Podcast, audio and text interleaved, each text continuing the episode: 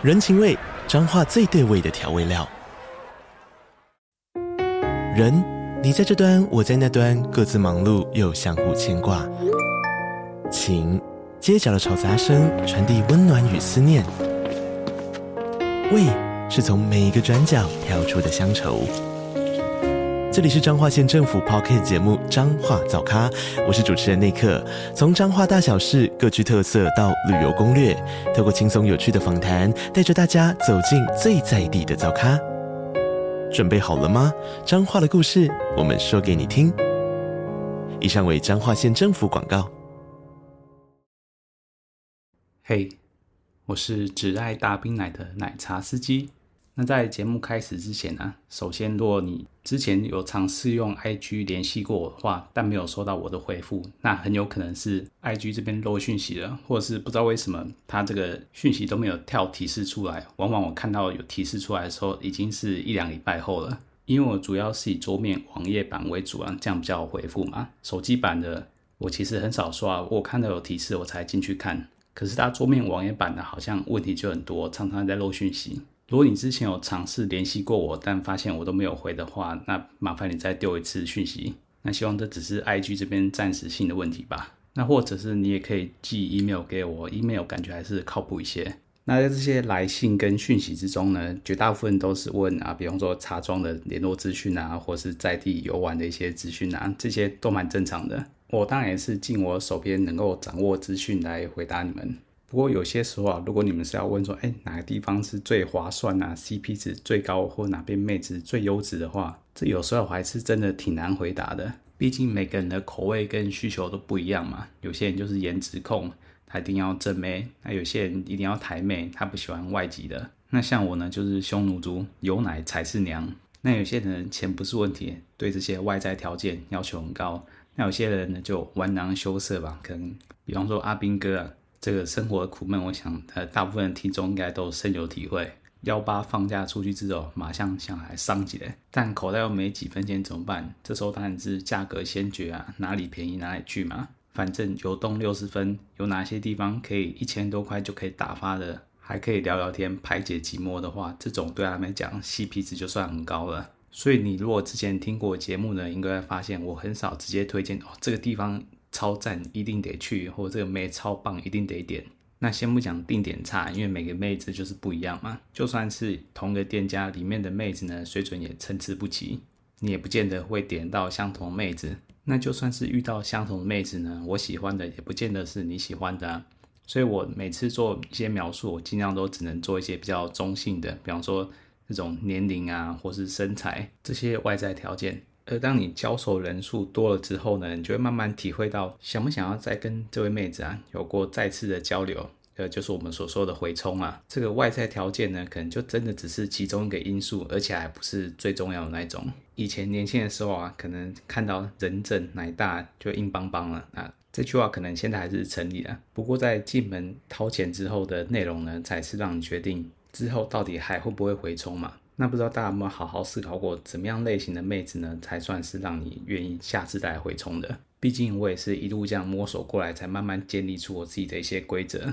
以前刚开始喝茶的时候，因为很新鲜嘛，反正就是找正的，然后身材好的，光是可以跟身材火辣的正妹来场交流，就已经是非常兴奋的。那时候自然不会想到什么其他额外的服务啊等等的。但想当然了，很快就上课了。特别是当你遇到正妹啊，还是本人照的时候。你想说啊，赚到了，总算遇到老实一点的茶庄。结果呢，妹子态度超级敷衍的，洗澡呢帮你随便挥两下，帮你冲冲，就叫你出去自己擦了。出去躺在床上啊，就直接帮你吸奶头，帮你撸管了。撸撸之后呢，下去喊个几下，就开始直接带套了。交战的过程就面无表情，跟条死鱼一样，什么反应都没有。正眼都不会瞧你一眼，那、你头靠过去呢，他头还会闪开。那其他比较有反应的时候呢，就是起来看时间，然后跟你说，哎，时间快到了。好不容易完事之后呢，哇，那就更随性的，洗澡一定是比刚进门那一次更随便。那出来之后呢，基本上就处于放生的状态。他把衣服穿穿就做自己的事情了。虽然时间还没到，他也不会叫你马上滚，但是呢，你也别指望他会跟你说什么话。大概率呢，就划自己的手机。你可以请他帮你按摩。那大部分的情况下，他们还是会意思意思帮你随便按个两下。不过呢，我也有遇过，完全就是不演了，说他也不会按摩。那如果我觉得累的话，就躺在床上休息一下吧。那说完，他又回去划自己的手机了。不过，我想很多人在洗完澡之后，看到妹子的态度啊，就摸摸鼻子，很识趣的就走了。毕竟干坐在那边呢、啊，真的是很尴尬。那定点的泡房环境呢，其实大部分也不怎么样。如果妹子不想留人啊，还真的是出去赶快呼吸新鲜空气，还比较自在一点。你说这种情况常见吗？老实讲，如果是约那种没有什么评价的妹子，或者是刚来的妹子啊。大概有一半以上几率会遇到这种的吧，其实比例是蛮高了。那虽然说我大部分的情况下是不怎么相信那些底下的评论的，比方说讲什么，哎，妹子超正啊，身材超好这种，这没什么参考价值。有些还甚至很夸张，说哇，虽然不是本人照，但是本人长得比照片还好看哦，这真是非常的鬼扯。我必须得很坦诚的讲啊，我至今为止从来没有看过哪一个。说不是本人照，但是本人长得比照片还好看的。一般这种非本人的福袋啊。只要我去现场，如果看的是我觉得还 OK 的，那已经是中大奖了。但撇除掉这些不知道是写手还是那种阿兵哥，只要看到有洞就控制不了的，里面还是会有一些比较有用点的评论，比方说呃服务态度比较好啊，会帮你擦澡啊，该提供的各种服务都有服务到位等等的，像这些相对有用的讯息啊，就可以参考参考。所以说这种定点茶庄啊，或者是按摩店的红牌，只要是评论的留言够多的话，这个。就相对好判断说，哎，你到底该不该去尝试看看？可能不见得是好牌，但至少是安全牌。那或是你有时候可能看到说，哎。有些客人对他评价很高，那有些是普普通通。毕竟有些妹子呢，会对那种他看得顺眼的客人呢，可能就态度会好一些。这些倒也不少见，并不是每位妹子呢都拿出一样的服务态度跟水准的。那说到服务这部分呢、有时候我还挺难评价说，到底什么样的服务才能算是好的服务，或者说。服务的内容真的是我回冲的关键之一吗？比方说呢，有一些妹子呢，她可以提供很多样的服务，比方说什么蛇油啊、轻功啊，都是小 case，各式十八招都会，毒龙钻啊、冰火五重天都没问题。但是呢，等到办正事的时候呢，就只能办正事，你要跟他拉鸡，甚至亲嘴呢，都无法。有时候觉得很奇妙啊，各式各样的花招，甚至舔你的屁眼呢，他都可以，但是对你的嘴巴呢，他就无法。而且这种啊，其实也不在少数。感觉这些花招呢，就像是按摩师一样服务的一部分。但是垃圾亲嘴呢，哇，这个就属于更深层次的交流了，好像不是男友或老公呢，他们就无法接受。但偏偏呢，其实我个人还蛮在意这一点的。运动的时候不能喇舌，好像就是少了那么一味。就好像你煮泡面的时候，刚好冰箱没有蛋可以加，那就算泡面再香，都会觉得啊。要是再多一颗蛋就完美了。我觉得这个更精确来讲，应该算是恋爱炮或是女友 feel。你跟你的女友呢，可能不会玩什么特别多的花招啦，不要说什么十八招了，有些连下去吹都不是很愿意了。但是那种愿意跟你一起做，或是想要跟你一起做那种感觉跟互动呢，才是让你充满干劲，会想要一战再战的原因吧。但我觉得这技能呢、真的是很吃天赋的。毕竟人家妹子腿开开呢，主要是为了赚钱嘛，不是真的说打心里就是想让你干翻她。那如何把自己假装的就像是你女友一样，然后很投入跟你做爱，我觉得那就真的是演技的问题了。我觉得这东西一样也可以套用我们之前在说 A B 女优的部分、啊。有些女友看起来是非常正，身材非常火辣。但是呢，看他演戏就好像提不起什么劲。说到底呢，就是演技不够好，让你没有这种代入感。所以你看，连专业的演员都不见得能把这种感觉诠释出来，那更不用说这些来打工的妹子。虽然说人家也是专业的啊，但毕竟绝大部分来喝茶的客人，只要他躺床上腿开开，钱就进来了，又干嘛费心于去营造那些气氛呢？虽然说你如果看茶商的广告啊，那些文案或者照片上哪写啊，哪些妹子提供女友 feel 啊什么的。好像数量也不少哦，但大部分充其量就是态度还行，可能没接到什么客诉过，然后号称愿意拉机的就可以标榜女友 feel 了。那说到拉机这个，现在很多都很鸡贼啊，在后面还要挂号凭感觉，加这个好像就是免死金牌了。就算他不跟你拉机，你也不能说他错。我可以理解啊，有些可以提供拉机的妹子啊，因为有一些理由不跟某些客人拉机，比方说他是有口臭啊、吃槟榔啊、抽烟等等的，这个完全可以理解。但后面挂了个凭感觉，好像是哦，你以为他可以跟你有机会好好交缠一下。不过呢，事实上你有不小几率还是会被拒绝的，就算你没有那些不。好的习惯或怎样，反正老娘就是要觉得你够帅，像金城，我才愿意跟你拉嘛。那你说这样就算了，有些更夸张的是，有些可以拉鸡的不带条件的，但其实到现场了，那人家也不鸟你，这种就更毒烂了。那我本着绅士的风度呢，其实通常是不会跟这种计较太多了，默默列入黑名单就好。难不成做到一半还要手机拿出来跟他据理力争吗？是说有的茶友啊，在这种情况下会强要的，我个人是不会这样子啊，开开心心出来喝茶就搞得好像强奸犯这样子。那如果人家心不甘情不愿的提供，那其实做起来没什么意思。不过话说回来啊，其实这些不够敬业的妹子呢，其实还是不算少数。所以说喝到后来啊，我回冲的标准就是，哎，第一个妹子当然要看得顺眼嘛。这边包含的当然是身材跟长相，那不一定要非常顶啊。但对我而言呢，就是看起来不要太老态，或是身材太走样的，颜值大概是中等以上就好了。然后服务不能太随便，不能呃洗个澡就帮你冲两下，就叫你自己洗干净，或者是吹帮你吹个两下就要骑上来。然后最后当然一个最重要就。是人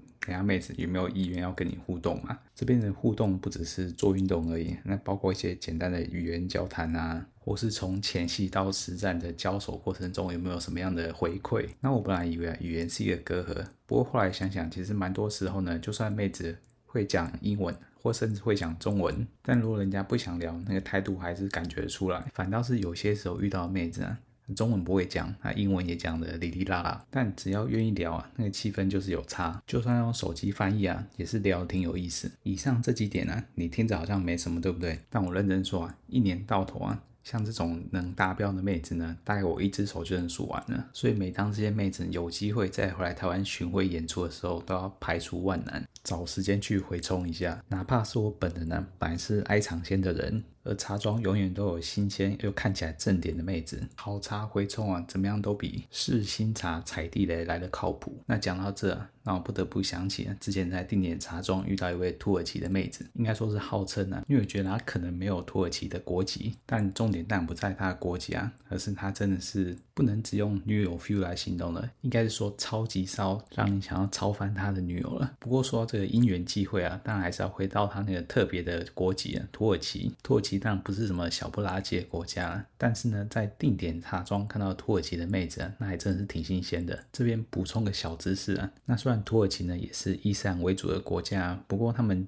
相对开明，然后他们的性交易呢是合法的。不过就算是合法的，那也很显然他们并没有把这个当做他们国家旅游业的一个卖点啊。你也很少听到有哪些人说去土耳其要在当地体验风俗民情的。那一个说法是啊，那虽然这件事情是合法的，不过外国人在那边没有什么公开透明的管道啊，比较容易去接触。据说有时候弄巧成拙啊，还被当地的警警察敲诈。所以说目前看起来，当地的风俗业还是主要服务国内的同胞而已啊。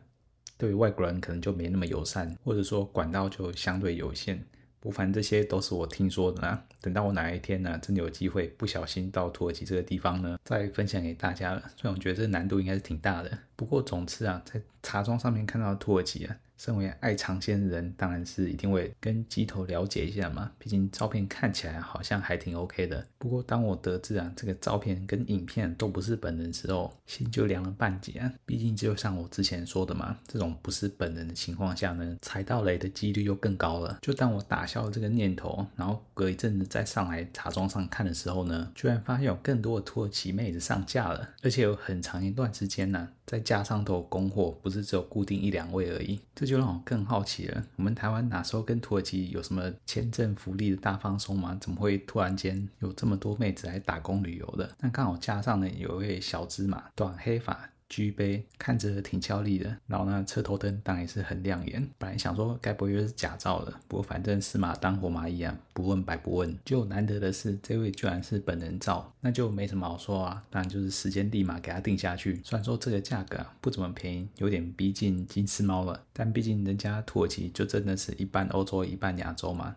算半个欧美人还过得去啦。不过主要还是尝鲜嘛，毕竟这辈子可能再也没有其他机会能够跟土耳其妹交手了。那当天到了约定的时间跟地点之后呢，门一打开啊。哇，那真的是跟照片蛮神似的，外貌是对得起来。那除了脸是稍微婴儿肥一点，那身材也是圆润了一些。不过呢，又大又挺的车头当然就是骗不了人。那算作挺到，我觉得一看就知道是假的。那这么印象深刻的妹子呢，当然要给她个小名呢，就叫她小色吧。因为他的艺名里面有一个色，而且呢，他真的超级色。进门门关了之后呢，他就来个大大的拥抱，跟我问好。那他的手呢，也没闲的到处摸来摸去，人家都这么主动了，当然要回应一下。那当然就不啰嗦，直接进攻他车头灯啊。那我们就这样摸着摸着，他一副很陶醉的样子，就甚至情不自禁的拉鸡起来了。这主动的程度啊，实属罕见。我连钱都没付呢，于是，在交缠一会之后呢，赶快立马掏出钱，用最快速度脱光衣服，一起去洗澡。因为有了这个开场之后的过程，光想就令人迫不及待了。那小色的英文呢，算是蛮流利的。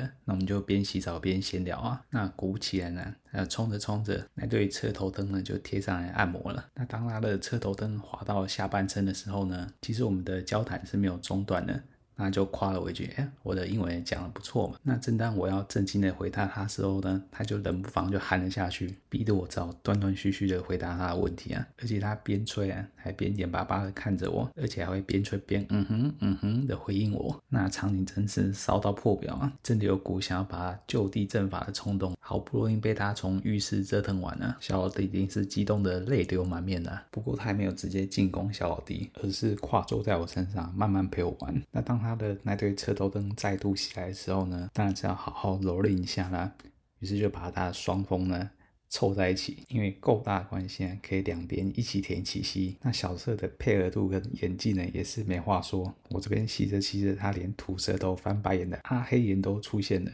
那如果不知道什么是阿黑眼的，你可以上网去找一下资料。总之，在情色动漫常常出现的表情啊，在现实实战中表现出来，虽然好像有点略显浮夸，不过在当下真的是色气十足。哎，这时候看他舌头都伸出来了，身为一个资深的匈奴主啊，马上就想到另外一个经典的场景，于是我就把他奶啊往上提，凑到他脸边，那他也立马就会意过来，他就把头撇过来自舔，而且还真的舔得到啊。虽然这种场景啊。在看 A 片的巨乳片的时候，很常会出现的场面。不过在现实中看到妹子真自己来啊，那画面还是挺震撼的。那在震撼之余呢，我的舌头当然也是马上过去参战啊，拉着拉着呢又变回垃圾。那这套组合拳下来啊，我只能说，身为一个匈奴人呢、啊，有了这次体验之后，真的是此生无憾了。那好不容易上半身玩够本了，他才开始招呼小老弟啊。尽管这个时候已经是硬到不行了，就算不吹啊，直接来也不会有什么问题。不过他还是仔细的招呼过呢，才开始珍惜。那小色呢，从女上位开始主攻啊，那是咬得相当起劲啊，而且都不会累。那就他的说法呢，他还蛮喜欢在上面骑的，他觉得这样比较能掌控节奏，他还比较容易高潮。之前遇过一位俄罗斯的妹子啊，她也是这样跟我说的，感觉喜欢在上面骑，而且很会骑的妹子呢，也比较懂得去享受性爱吧。毕竟他们知道怎么样角度呢，他们最有感。那在他骑够本之后呢，总算换我主攻了。那不管是传教士或是背后来，他的回馈啊，都给的相当到位，偏欧美那个流派的。不过不是那种很夸张的浪叫，而是有对在点上的娇喘，算是相当到位了。最后就用背后式啊，他俯趴在床上，一只手啊还十指紧扣，然后就一股脑都给他了。那我们起身之后呢，还互相赞美了一下。虽然不知道人家是不是客套啊，但不管怎样，绝对是个完美的收尾了。那在洗澡的时候呢，就问他说：“哎，你真的是土耳其人吗？”不过就他的说法，他应该只有一半的土耳其血统，就是他爸是土耳其人。但他妈是菲律宾人，但他是在菲律宾长大的。不过他说他这一趟不是从菲律宾来的，而是从澳洲来的。他现在在澳洲有工作，不过偶尔呢还是会飞回去菲律宾看他的妈妈以及家人的。虽然他说他爸在土耳其，但感觉好像他也很少提到他爸。甚至我个人猜测呢，可能他爸就是来菲律宾玩完之后呢就跑掉了，女生呢就自己一个单亲妈妈抚养小孩。哎，这种东西呢，在东南亚其实还蛮常见的。小孩呢是外国人种，但那个老爸已经不知道去哪了。而且，甚至我也不知道他爸是真的是土耳其人。不过这些都不重要啦，至少妹子长相呢是合胃口的。虽然可能要挑剔一点的话呢，就他脸呢至少去动过丰唇，而且那个审美观呢是欧美的审美观。对亚洲人来说啊，可能还是太厚了些。不过至少他皮肤也算蛮白的。呃第一印象呢，也不会让你直接联想到菲律宾。出浴室之后呢，小色就问我说：“哎，对这一带熟不熟？”那这边是西门町，他说他想找一些日式料理来吃。我说西门町这边一定一堆日式料理的啊，我就顺手用 Google Map 找了几间餐厅给他看。那他就说他有时候晚上啊收工之后肚子饿，想要找东西吃，又不知道哪一间的食物比较好。只可惜他们下班收工的时间呢，那真的是太晚了。要我还是单身的时候，马上就约个晚上的时间去找他，然后自告奋勇带他吃宵夜。不过现在当然只能想想就好了，这些美好的时光啊，留在当下就好。太执着于这些有的没的想法哦，有时候会容易晕船。人家就只是服务到位而已，要是太自作多情的话，反而会造成人家的困扰。话虽这样讲，不过一出门之后呢，我就马上想，下次有机会呢，一定要再来回冲了。那当巨头在赖上面问出来小姐的表现如何的时候呢，我就回啊，没有什么好说的，要求赞，女友 feel 都爆表了，下次一定会回来回冲。从那天之后啊，就在盼着说，哎，这个小策哪天会不会有机会再回来到台湾巡演呢？毕竟人家在澳洲嘛，感觉上应该不是那么的缺钱，感觉来台湾呢就是边打工边玩，会不会再回来啊？其实挺难说的。哎，不过这次的期盼呢，并没有落空，他回去之后大概隔了一两个月吧。又看到他出现在架上了，这次当然也不啰嗦啊，直接约了，而且还约了个二 S。虽然这个价格当然又更贵了些，不过机会难得，当然是要玩得尽兴一点啦、啊。那这次一进门呢，他并没有马上认出我，不过他也觉得，哎，这个脸孔好像有点眼熟。我就问他说，哎，后来有吃到好吃的日式餐厅吗？那他就马上想起来了，他说他后来确实有去找了另外一间居酒屋，好像是狗一下吧，反正就不是我当初推荐给他的那一间。不过因为他说这间狗一下，因为离他的点比较近，营业时间呢也到蛮晚了，所以他就是选那一间。他觉得整体还 OK，但就是口味上有点不太合。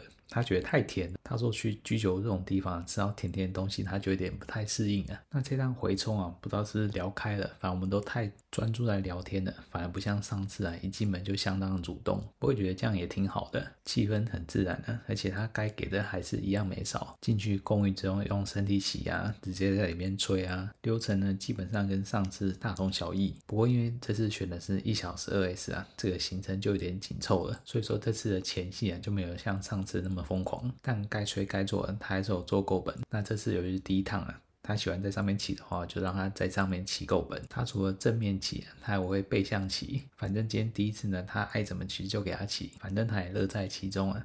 那最后呢，就感觉要差不多的时候呢，我就膝盖弯起来扶着他的腰，从下面猛攻。就在一口气解放出来，感觉他还蛮享受这样骑在兴头上，突然被剥夺主导权，然后被偷袭。那解放之后呢，他就趴在我身上稍微休息一下，然后就起身处理善后了。不过跟其他妹子不一样，他起身之后呢，并不是拉着我去洗澡，而是套子拿掉之后啊，直接用嘴清枪啊，虽然走一下下而已，但还是有被电到的那种感觉。最后还是用卫生纸啊，简单的清理一下，然后就侧躺在我旁边陪我聊天了。于是我就一手摸奶呢，有时候去摸屁股呢，然后就边跟他闲话家常。那我就问他说：“哎，这趟来台湾还有打算去什么地方吗？”那他说他这一趟呢还会去台南，因为他说他对吃的东西呢挺有兴趣的，但他也知道台南那边很多小吃。不过说哈，台南吃的东西是很多很有名的，不过台南东西都偏甜呢，你不怕去了不合胃口吗？那我就笑着跟他说：“那只能祝你好运了，希望对台南不要太糟糕的印象啊。”那他有说，他在澳洲其实做餐厅。后场的工作，那怪不得对吃的比较有讲究一些。不过毕竟不是什么轻松的工作啊，所以他也一直想要换个工作或换个城市生活看看。不过他说他现在第一要务是要赶快赚钱。那我说，哎，你有这么缺钱吗？是为了要寄钱回家给菲律宾的家人亲戚吗？他说倒也不是，主要赚钱呢是为了整形美容。他也很大方说他蛮多地方都动过刀了。那我就说，哇，你这样已经很棒了，你这样还要继续去整形吗？他说：“身为一个女人，原罪啊，就是永远都不觉得身体哪一部分是完美的，总觉得可以再巧得更好，所以他就得三不五时啊，回韩国进厂维修一下。哎，大概可以了解女人心情呢，虽然这样真的很辛苦，只希望她在整形路上不要越走越偏就好。”不知不觉啊，聊得好像有点过头了，于是我们就马上开始第二轮的运动了。不过由于是第二轮呢，所以这个时间拉得比较长。在换了两三个姿势激战之后呢，哎，就他的手机还真的响起来了。因为我们刚刚真的花太多时间闲聊了，就差几分钟就整点了。而他说下一班的客人已经约好了，而且客人已经到了指定地点在等了，那就对我觉得很不好意思啊。毕竟有客人在等情况下，他没有时间再帮我处理了。那我虽然觉得有点可惜啊，不过我也不急着硬答出来，反正前一轮就有解放过了。于是我们只好匆匆洗个澡，然后赶快穿衣服。我就问他说：“哎，这一趟来台湾比较忙吗？”他说：“对啊。”他说：“我第一次来的时候呢，那时候客人还没有很多。”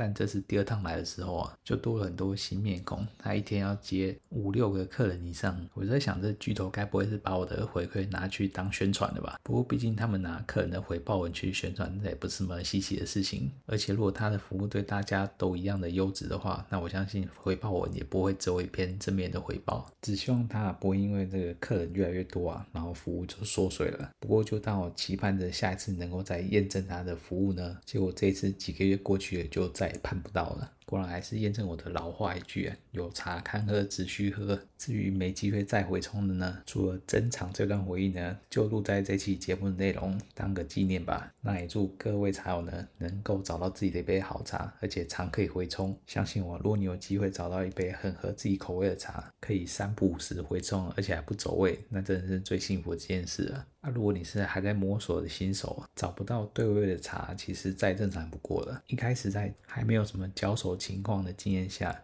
甚至连自己到底喜欢什么都还摸不太清楚，总是要喝过几次好茶烂茶，互相比较之后呢，你才感受到啊，原来喝到好茶就是这么样的感觉。而且呢，要找到一杯好茶喝，其实也不是看起来的那么简单啊，不是妹子够正、身材够辣就完事的。不烦这件事情呢，大家就共勉之吧。那我们今天的分享就到这边喽，那我们下礼拜再发车啦，大家拜拜。